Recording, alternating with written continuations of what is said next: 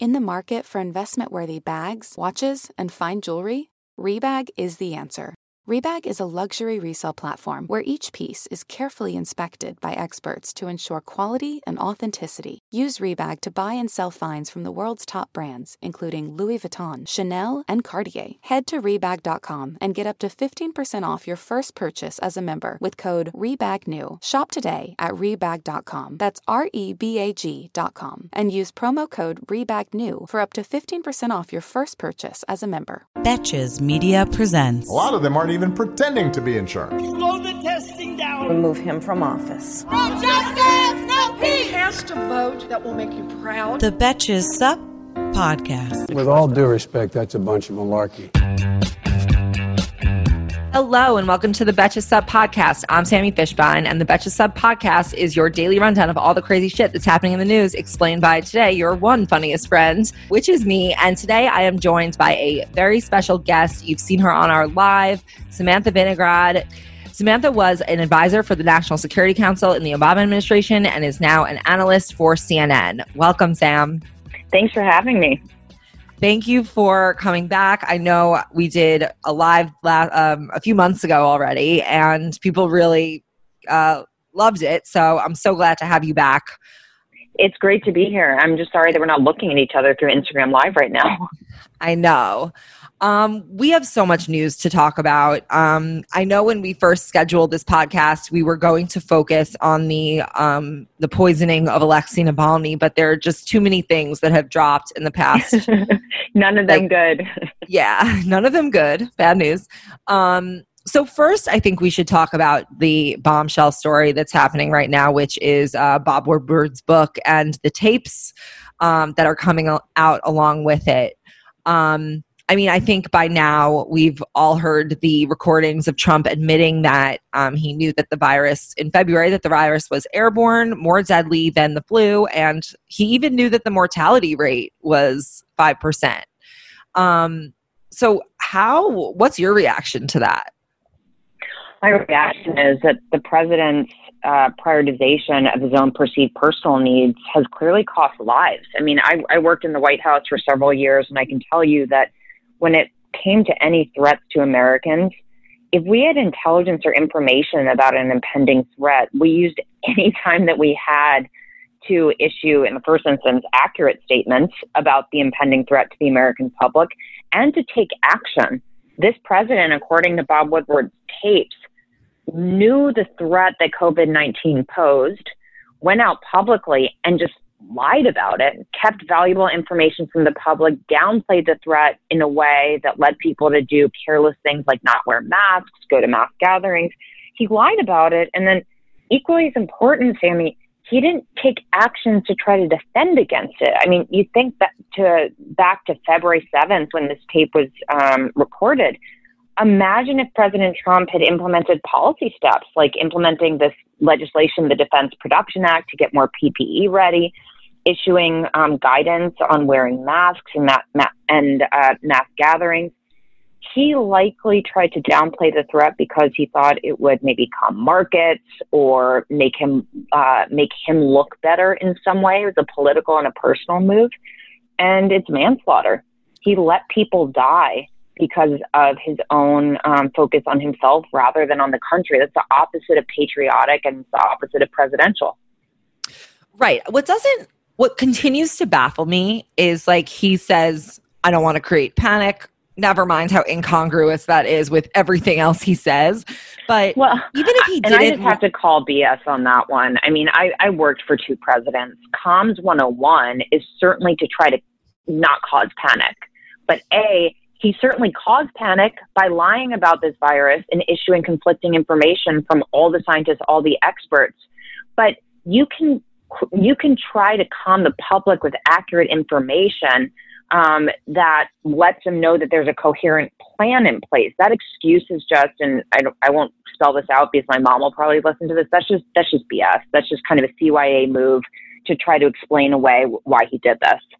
But it doesn't even make sense because had he even said we're wearing cloth masks or like in March, that would have significantly decreased the transmission from the get go. And it would have prevented that first huge flare up we had in New York and in California. And the, the economy would be better off. No one hired him for for his intelligence, but Sammy, you and I both know, or no one voted for him, I should say. You and I both know that he doesn't play the long game. I agree with you. This is the most ass backwards logic uh, that I've ever seen, right? Like he wanted to do something that would maybe get some perceived short term gain, but long term, the US economy is suffering. Long term, more people have died. Long term, it is geopolitical risk. But tell me one time that he's been able to think more than one tweet ahead. That's not anything that he ever does on any issue. No long term planning, no perception of long term costs. It's all about, for this president, what feels right to him based on his gut or voices in his head. I don't know. What feels right to him in the moment. Well, I'm wondering if you if you had a similar reaction that I did when hearing this tape. And it was not only that this is horrific, obviously, we all reacted, we all had that reaction, but did you notice that he seemed much more like cogent in those tapes. Like he had a grasp on reality in a way that publicly, when he speaks, it doesn't mirror that. And that I found to be so like additionally cruel. Like you know the facts and you pretend like you don't because uh, I don't know, it all just sort of like contributes to the act in some way. But that to me was like if people don't catch the difference, like I don't know. I also noticed it in uh when that tape with Michael Cohen where he asked him to someone to get him a diet coke. Like you remember that one? He um oh, he sounds much more cogent in person. Sometimes I think it depends. Uh, I think that this this this president is capable of sounding relatively cogent at certain times, but honestly, I don't even think that that matters. I mean, he has apparently he was able to grasp some facts about this threat. Facts presented by his national security advisor, facts presented allegedly by um, intelligence briefings in his presidential daily briefing. He does have moments where he appears able to grasp those facts. He has moments when he can present them um, in a coherent, cogent way. But Sami, that lasts a hot second and then it dissipates into just flat out nonsense. We've heard nonsense from this president on COVID 19 for months. We've heard nonsense from this president on the uh, assassination attempts against uh, Alexei Navalny. And we've heard nonsense from this president on election interference. So even if he can briefly grasp information, he either chooses to ignore it or chooses to spout nonsense again for political reasons. Right. I guess what I'm suggesting is that he's creating this nonsense on purpose as a smokescreen is is kind of like the vibe. so you're you're saying yeah. that he yeah, that he's smarter than he presents publicly. I don't know what I'm no, focused on on. I'm not saying he's smarter. I'm saying he he like plays up his ignorance and his like lack of grasp on reality when actually he has a grasp on the things he needs to have a grasp on. I think so, but then we also know from other books that have been written um, and other kind of declass or other leaked conversations that you know he doesn't know which countries have that uh, capital, oh. uh, excuse me, nuclear weapons, and he doesn't know where the capitals of countries are. So his relative level of uh, cogency or coherence, yeah. I think, depends de- depends greatly on you know who's ever leaking what in in that moment. Oh, I'm not suggesting he has any knowledge. I'm suggesting he knows how to like cover. He knows like what he needs to do to to fake it. I, I don't I don't really know Sami. I think that he it just there's so many conflicting data points on this one. Um, Fair. So according to the Woodward tape, in that yes, he was able to grasp briefly what COVID nineteen um, represented. I I personally think he probably never forgot what COVID 19 represented. He just chose to downplay it for personal and political reasons. But then there are other data points about his just lack of grasp on any any version of reality or history or whatever. That's true. Okay, I want to talk about one more thing, uh, one more element of the Woodward book, even though there's so much, um, and that is Dan Coats' statement um, that he was almost sure that Putin had something on Trump, um, and that this was just a feeling he couldn't shake.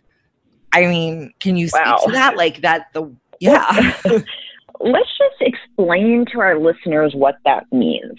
That means, according to the Director of National Intelligence, the leading intelligence official in our country, the DNI thought that Trump was compromised. The DNI thought that our attacker, Russia, who's actively attacking us in this election, has has what we call compromat or um, something that they can use against President Trump to manipulate him. The leading intelligence official in our country thought that Trump could be a knowing or unknowing Russian asset because of this compromise that that Putin may have on him. That is a wow uh, moment if I ever heard one, and and it it, it begs the question in my mind of why Dan Coats kept on working for for President Trump, uh, despite knowing that, despite knowing that Donald Trump, the president of the United States, was a counterintelligence risk because again he could be manipulated by Putin. Um, but you know, for any of us that have been following the president's behavior vis-a-vis Russia, it doesn't surprise any of us. I mean, whether it's you know assassination attempts against uh, Russian opposition figures like Alexei Navalny, or it's election interference, this president just parrots Putin's propaganda on any issue. So you know, last week he was asked about this um, this poisoning of Alexei Navalny, and he said, "Well, we don't have proof, and you know the Germans haven't shown us any evidence," which is what the Kremlin is saying. It's in direct contradiction to what his own officials are saying. And then on, election interference, uh, we all remember when he said that he believed Putin over the U.S. intelligence community about election attacks. And then fast forward to the present day. I mean, today we have um, the U.S. government announcing sanctions against Kremlin linked individuals for interfering in the 2020 election. We haven't heard a peep from POTUS on that. And if asked about it, I hope he is asked about it, he'll probably say that Putin denies it. This president has not yet condemned Russian interference in the U.S. election. U.S. agencies and departments uh, have and have taken punitive measures. He hasn't. So there is nothing, there is no way to really credibly explain the behavior, the president's posture toward Putin. So I'm, I'm kind of with Dan Coats on this. I just wish that he had spoken up sooner and uh, maybe done something about it. Right. So I guess my next question is like, what is the recourse in a situation like this? Because are yeah, like I guess what what can be done that is not um like short of we vote Trump out, but you know, then Putin's not going anywhere. Like we still have to mm-hmm. deal with him. Yeah. Well, I'll take your second question first. Is for sure Putin's not going anywhere it is clear that he is creative. It is clear that the Russians are adaptive. Um, and the Russians will likely continue to try to inf- interfere in U.S. elections for a long time. But there's a game changer in this election, and that's the fact that this president and his minions are, in many ways, aiding and abetting Russian attacks in our elections. I mean, one of the biggest risks right now is Russian disinformation attacks, so inaccurate information that the Russians are pushing about Vice President Biden. Um, so today, for example, the U.S. government sanctioned this Ukrainian-backed lawmaker, Andrei Derkach, for, you know, really um, actively participating in a Russian influence campaign. Well, guess who met with Andrei Derkach? Rudy, Rudy Giuliani. Giuliani. guess, guess who's been accused of taking information from this Kremlin a- Russian agent? Republican lawmakers. So that's piece number one. Piece number two is the president personally continues to contribute content that is being amplified by Russian trolls, mail in voting, for example. The president continues to push conspiracy theories, theories about it. The Department of Homeland Security warned in an intelligence bulletin that Russian trolls and bots are amplifying conspiracy theories about mail in voting. DHS warned law enforcement professionals that Russian trolls and Russian influence operations are amplifying content, inaccurate content about Biden's declining mental health. Yet Trump and the Trump campaign continue to push this content knowing that it helps Russia.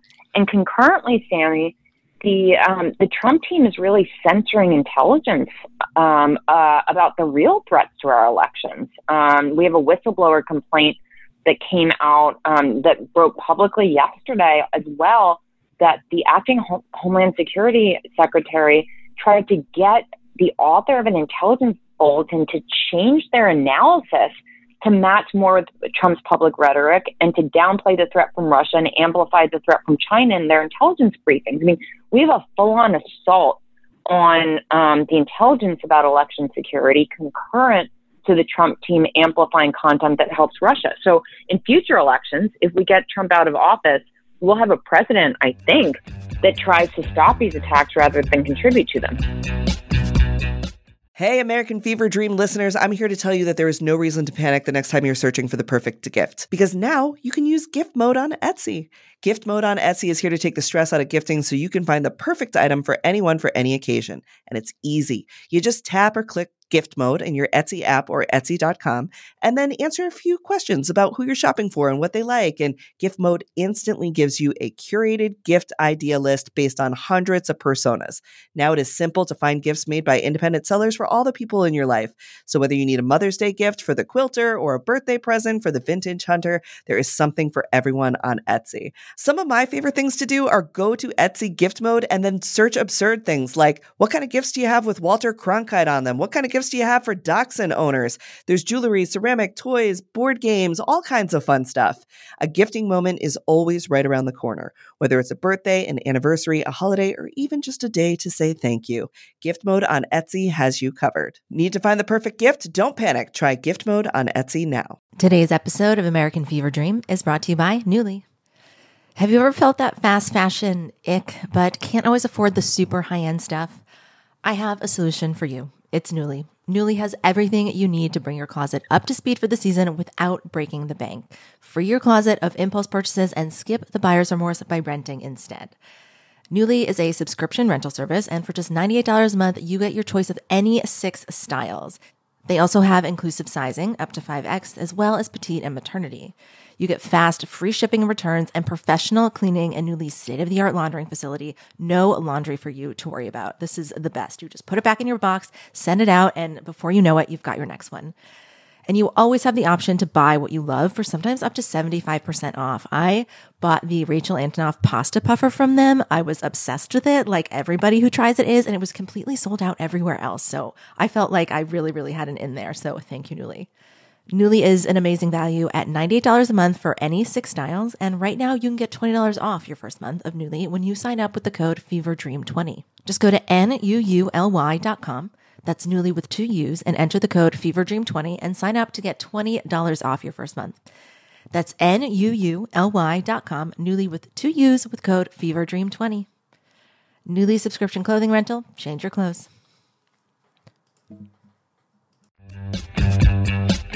In terms of um, just the overall damage that's been done, like what you just described to the DHS, um, the fact that uh, the president is parroting Russian talking talking points.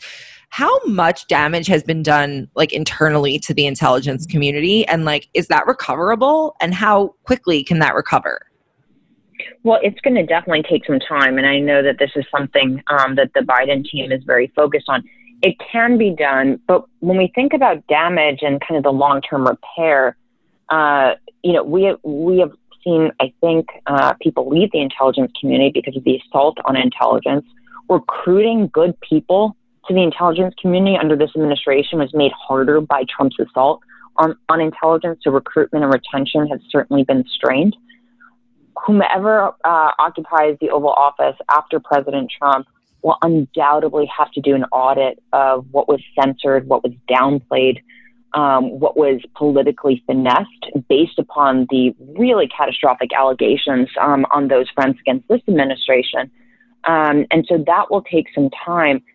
I have to tell you, the DHS whistleblower complaint yesterday really threw me for a loop. We, we have seen, as I mentioned, in effort to censor intelligence from the public and from certain intelligence customers. So, for example, the DNI canceled oral briefings on election security to Congress.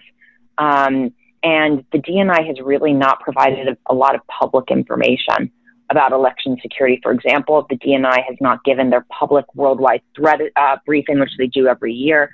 So, you know, we've seen the censorship of finished intelligence products from various cu- customers, but this allegation, again, that political officials were trying to get the content of intelligence briefings changed is really historic in a bad way. And that makes me really concerned about whether and what other threats were, I don't know, finessed to match uh, Trump's political rhetoric from an intelligence perspective. So we will need a full on audit of everything um, that happened negatively under this administration um, as part of an effort to repair the intelligence community. And then we're going to need a director of national intelligence who comes out publicly and says, I realize we're working to assess what happened. We're working to assess the risks. And I will pledge to you that we will get back to the DNI, the, the core ethics of the intelligence community, which rest on speaking truth to power and providing um, intelligence free from political considerations. Yeah, that is so, so critical. Um, I do want to pivot to kind of our what we were originally going to speak about, um, which is the poisoning of Alexei Navalny. Um, can you just tell the listeners a little bit about who he is, what the significance of um, his poisoning is, and the kind of what you predict will happen next? Like, can he mm-hmm. still be an opposition leader? Sure. So Alexei Navalny is a leading opposition figure, anti-corruption um, act- activist and champion in Russia, um, with a very um, important uh, media presence as well. Uh, he has been harassed by the Kremlin for years because of his activities again um, to fight corruption and to try to fight for democracy within Russia he was on a flight uh, a few weeks ago and uh, drank a cup of tea before he got on board, fell into a coma, almost died. Um, he originally was in a Russian hospital. The Russian hospital ran some tests, said it, he wasn't poisoned by chemical weapons. Um, a lot sure. of us don't think that you should trust those results. He was then airlifted to Germany, where doc- German uh, military doctors, military scientists, conducted classified toxicology tests those results uh, revealed that a substance known as Novichok was used against Navalny. Novichok was uh, or is a chemical weapon that was first developed um, by the USSR. Uh, Russia pledged to get rid of all chemical weapons. Um, it did not, clearly. It is a tightly controlled substance um, and was added to the list of banned chemical weapons under international law a few years ago but again, Russia, Russia should not have any of this stuff. We first got public indications that Russia still had it when a guy named Sergei Skripal and his daughter Yulia were poisoned in the UK um, two years ago. Um, Sergei Skripal and Yulia Skripal were poisoned by Novichok. They almost died. Skripal, uh, Skripal, excuse me, was a double agent. He was working for Russia, but really working for others as well, and was exfiltrated to the UK. So, uh, sensibly, um, the Kremlin was trying to kill Skripal for betraying betraying them.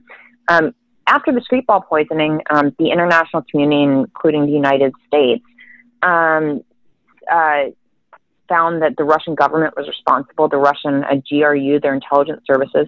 And by the way, that never would have happened without you know some sort of high level sign off um, from Putin. They they launched a chemical weapons attack in a, a British town against a former uh, against a former double agent. That's the sort of thing that the that Putin would sign off on.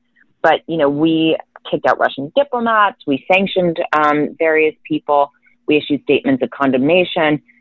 That happened, um, and we also just you know these sanctions were done in two stages. So you know we we, we punished Russia.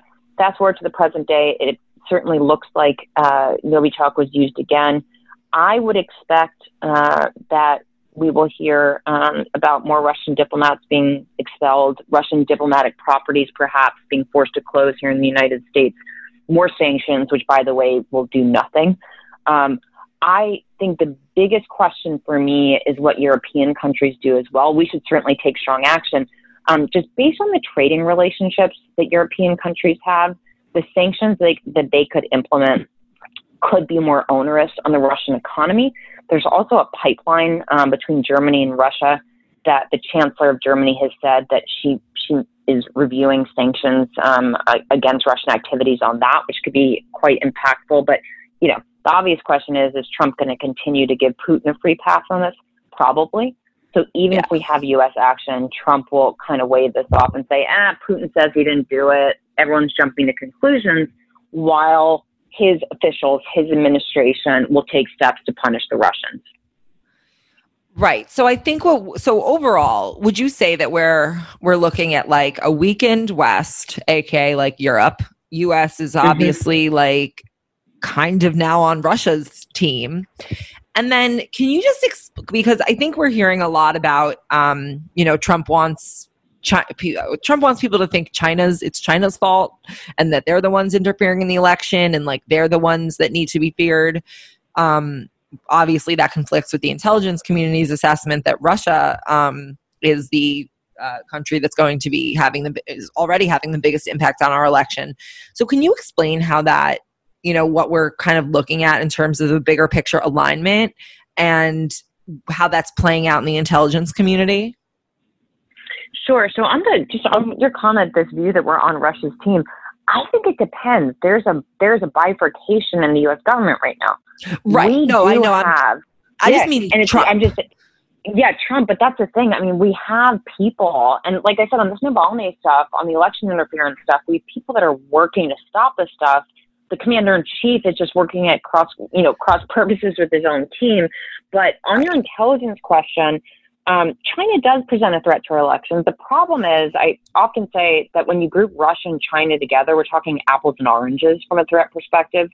According to what we know, Russia is engaged in multi pronged, covert efforts to influence our election, in addition to trying to launch cyber attacks. Um, and this, on the cyber attacks front, Microsoft uh, apparently warned um, SKDK Knickerbocker, a, firm working um, with multiple clients, including the Biden campaign, that Russian actors were trying to hack them. So Russia is actively engaged in efforts to try to attack our elections and to denigrate Joe Biden.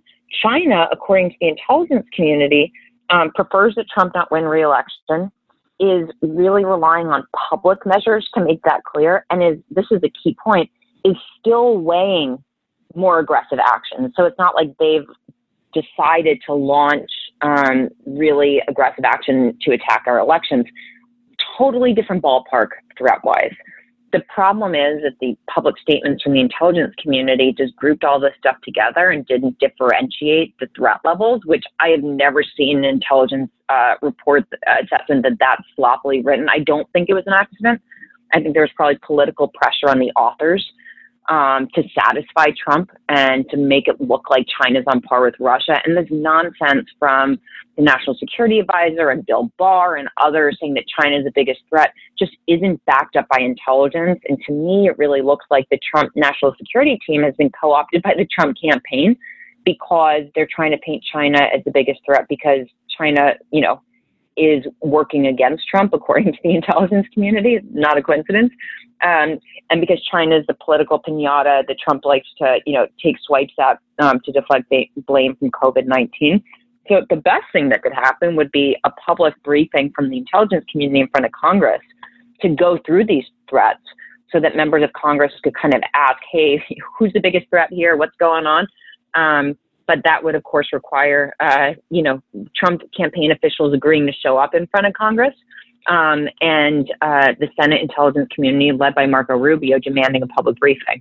That's not going to happen. Yeah, yeah. I mean, his state, he he's he is the worst. I should think of a more uh, sophisticated way of saying that. But you know, when um, when this bipartisan Senate Intelligence Committee report came out on um, election interference in the 2016 campaign, which he signed off on, right? He tweeted about kind of the, I think it was about um, the FBI angle of it, and this report was in two parts. He made no mention of the entire section on Russian efforts to work with some successful the Trump campaign. It's like he hadn't read the thing. He he appears to be stumping for Trump um, and for uh, other members of the Trump family while chairman of the Senate Intelligence Committee. So I'm with you. He's not he's not going to do a damn thing, and he's he is really just using his intelligence oversight platform for all the wrong purposes. Um, just wondering your sort of like opinion, your take on this. I mean, this past, I would say, like week of news stories, and it's not even over. It's still Thursday midday. Um, between like the losers and the suckers um, story, which is just like so cruel and disgusting. Um, between that and unbelievable, unfortunately. Oh, totally. Um, like, yeah, it would be shocking if he had said something else, to be honest. Um, but yeah, between that story and what's now coming out about, um, you know, the tapes about of him admitting about coronavirus, do you think any of this will move the needle? I'm just going to say I hope so. I think perhaps the confluence of events right now is notable. Um, yeah. The kind of economic stress that he's inflicted on this country because of his failure to prepare for COVID 19, despite, as we discussed, being aware of the risks that COVID posed. Um, that's a self inflicted wound on this country by the president. 190,000 dead. Um, and again, people people now hear that he was aware of what happened. Do I so? Do I think it will, move the needle? I really hope so. Um, I know that you know, as uh, someone who supports Biden, like we're assuming that it has been continuing to fight just as hard. Um, but I really, I think it's all of these bad things happening at once, and this whole issue with the military. I mean, my heart breaks for anybody who's lost a loved one overseas or who served served served this country to hear the president speak that way. And again, like it's just totally believable the way that he's insulted John McCain, the way that he, he insults anybody who he actually really wants to be like. I mean, that's what he does, right? It's like he's the most insecure person in the world. And when he's yeah. jealous of what someone else has accomplished, he insults them. So I do think it will move the needle because I think we're just the real Trump, all the awful things are coming out in his own words, um, whether on tape or otherwise. So I hope so, and I think so. Yeah, I follow a lot of uh, like Trump psychologists on Twitter. Um, oh, you, no. you know how there's like a there's like Trump psychology feed, which I love. No, like, wait, wait, I wish you hadn't told me this. It's gonna be a rabbit hole for me later. Oh, it's good. I'll like send you all the good accounts too. Please do. yeah. I mean, we've had like someone on this podcast, Dr. Bandy Lee, who um, she was like an early crier about his mental illness or his mental health, whatever. Um, but yeah, I, but apparently, but ultimately, the conclusion on Trump psychology Twitter is that um, this the tapes coming out was like a massive narcissistic injury for him, which is why he's reacting like Psycho today. So, but just also, watching. I mean, just, I was I was talking about talking about this with my dad earlier. I mean, imagine the narcissism slash psycho psychosis of oh, a yeah. man that thinks that by spending an 18 interviews talking to a journalist, he's going to win him over. While the content of those interviews is disgusting, right?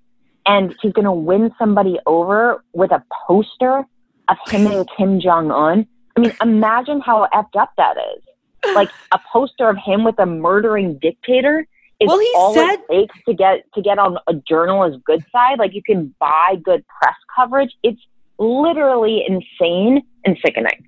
I mean, first of all, I don't wonder how he got that idea when it it worked for like decades of his career and like the media like kissed his ass.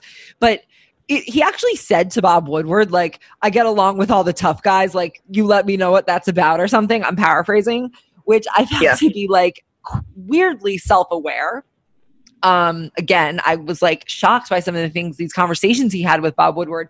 It is, trust me, it, I feel like a great deal of like weird contentment at the idea that like Trump was so mad about Bob Woodward's first book that he thought that this would go well. What an idiot. Yeah. What But it's just this idea. I mean, and I think it's just kind of an uh, psych was my worst grade. I actually had to drop psych freshman year because I wasn't doing well. So hear me out with that caveat. But, you know, it's what works on him. The reason he gets along with quote unquote tough guys like Kim Jong un and Putin and Erdogan and Mohammed bin Salman is because they just flatter him. That's all it Yeah. takes to get Trump in a good place. So Trump, you know, is reverse engineering. He's like, if I just, you know, spend time with some Bob Woodward, who's going to feel so special that the president of the United States wants to talk to him, that'll buy me favor. It's kind of reverse logic. And it's just, it's insane. And I just, this picture of him with the Kim Jong un poster on the Oval desk just makes my stomach turn. I know. It's like right, he's you're right. That is actually like so true. Like he thinks because like in his narrow mind that this is like how you get people to like you by like yeah. I'm sure I'm surprised he didn't call Bob Woodward the your excellency. Yeah. exactly, but that's the thing. It's like, have you? I don't know if you read the letters from um, Kim Jong Un to Trump, but it's all They're- praise, it's all flattery. Wait, But it's the same about- thing with Putin. What about the letter? This came out like a few weeks ago, but I was cracking up at this. Um, now, I mean, it's not funny, but it also is funny where he wrote to Putin about like the Miss America or whatever, Miss USA. And then he wrote in Sharpie, the most beautiful women in the world on the bottom of the paper. Did you see that? I did not, but the man does love a good superlative, doesn't he? oh my God. You have to Google this because like I can't, my description of it is not gonna, you have to see it to like Oh, I'm definitely yeah. I mean, it's all, but it's all like the most, the most fill in the blank. Oh. Call Trump that, and he's going to be, you know, eating from your hand. Yeah, no, we we said it. We used to say in the beginning of this podcast that Trump's like goal is to be like the number one man in the world. Like he just wants to be like the number one person. You know, like that's all he has. Like that's all he wants. But it's not Like possible. Dr. That's Evil. not. Yeah, yeah. Like he is Doctor Evil. Like when he asked about how to put like alligators in the moat to to build around the wall, that's like some Doctor Evil shit. Uh, it's Doctor Evil, and I'm sorry, but like throwing your like fascist dictator with a modern, you know, 2020 uh, Twitter twist, and that's where we are. Uh, And with like actual power. Yeah, and he does. I mean, he does have actual power, um, and that's that's the truth. You know, as I tweeted a few days ago, like this man has access to the nuclear codes, um, and this man could have presented just to you know circle back to where we started. This man could have presented arguably tens of thou- thousands of American deaths. He had the power to take steps to defend our country against COVID nineteen, and he has the power to defend our country against attacks on our elections, not to mention, you know, host of other threats. He just chooses not to. Um, he chooses not to use his power and his platform to save us, and he chooses to use his platform to hurt us.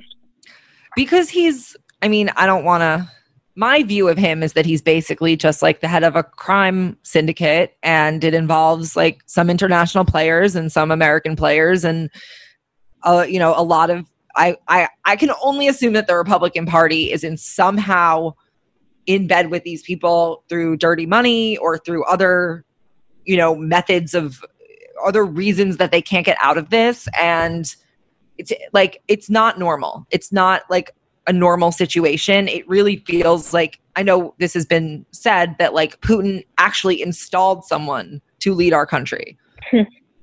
So Even if he didn't, well, he did install him by, uh, you know, in the sense that he actively supported his 2016 campaign. And if you ever can't sleep at night, read that um, Senate Intelligence Committee report that lays out multiple times when members of the Trump campaign kind of knowingly amplified uh, Russian um, influence operations, met with Russian officials, et cetera. So Putin, Putin did help install him in the White House for sure.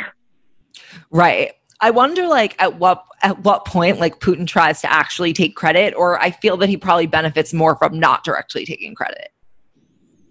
I think Putin, you know, it's interesting with the Russians. The Russians choose not to cover their tracks in a lot of ways. Um, Yeah. It's like they're hiding in plain sight. And so I, Putin, I mean, Putin's been taking a victory lap for four years every time Trump goes out and, you know, pivots away from criticizing Russia or says he believes Putin. But when it comes to cyber attacks, when it comes to election interference, the Russians aren't, or even this Novichok poisoning that we were talking about with Navalny, they could Yeah. have used another chemical weapon. They could have killed him in some other way. I, I read a New York Times article. I forget who wrote this, but that said Novichok is Russia's calling card. They're not trying that hard to stay covert on this stuff. So Well, they're taking credit for it, and you know, just by making it that obvious that they were responsible. Well, that's actually why I um what makes me say that it reminds me more of a crime family. It's like leaving the horse's head in your bed is like is what yes, like yes.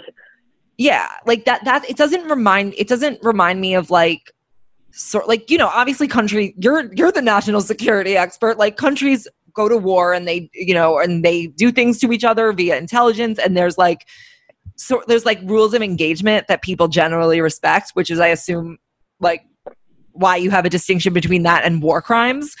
Um and they don't like get on that pattern. They're not like playing that game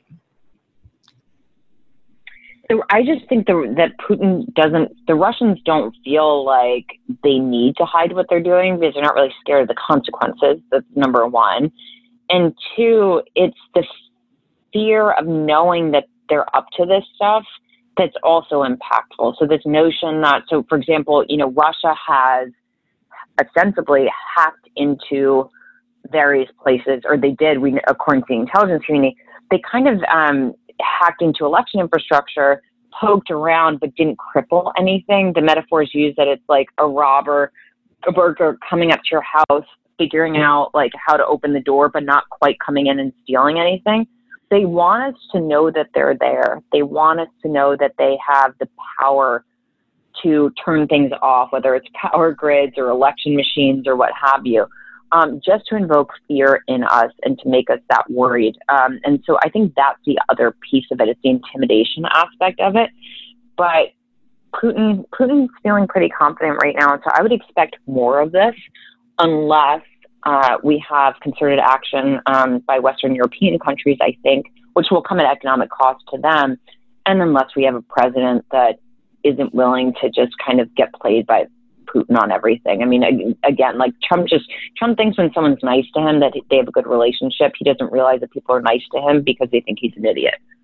Yeah, yeah, that's completely the assessment like of of the whole administration just my my last question do you think so you're saying you know russia obviously wants to be intimidating do you think that their power is actually as strong as like they want you to think it is i think that their how it depends on what um, threat we're describing. When it comes to Russian election attacks, yes, I do think it is. Um, on other issues, I think that they overplay their military capabilities. But on disinformation attacks and cyber stuff, I do think it's as as bad as I think it is. But on a, I'll end on a positive note. I think that the United States has the ability to do better in terms of defending ourselves um, by um, uh, by instituting potentially more of our own offensive capabilities against Russia. And again, think, Sami, just think about it. If Donald Trump and the GOP stopped providing and or amplifying content that helps Russia, how different would the world look right now?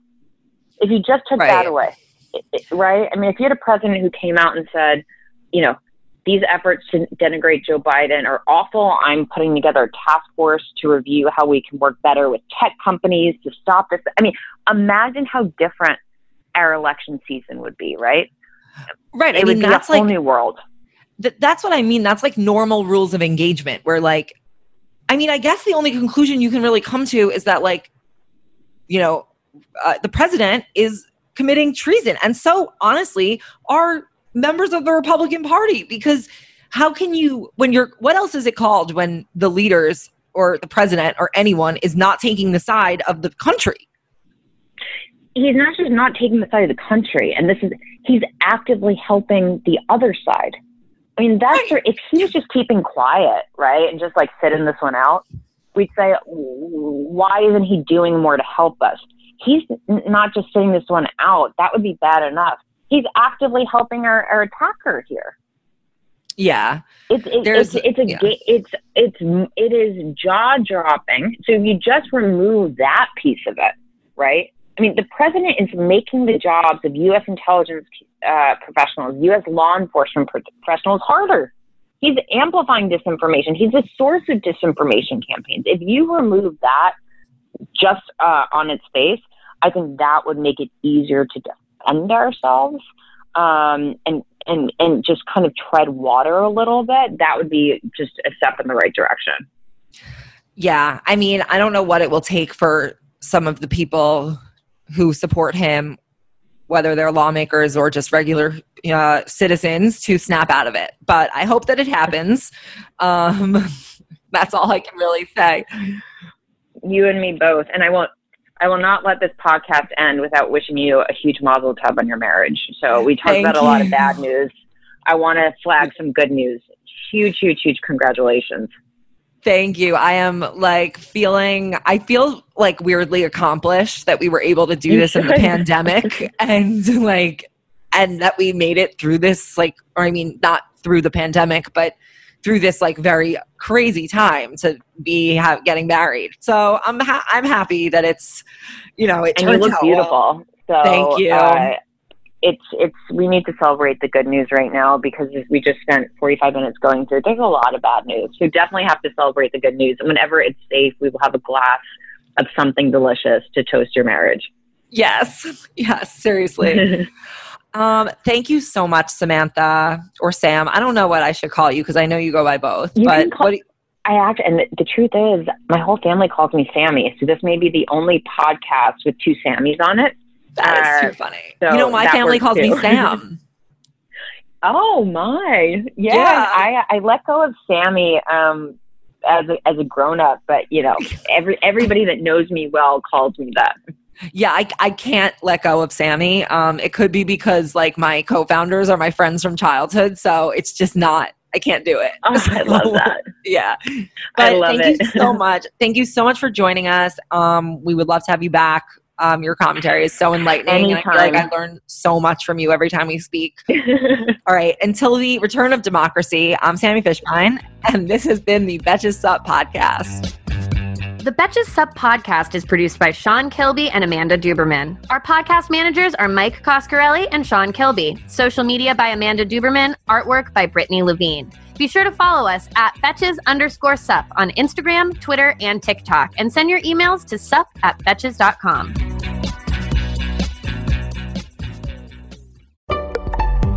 Betches.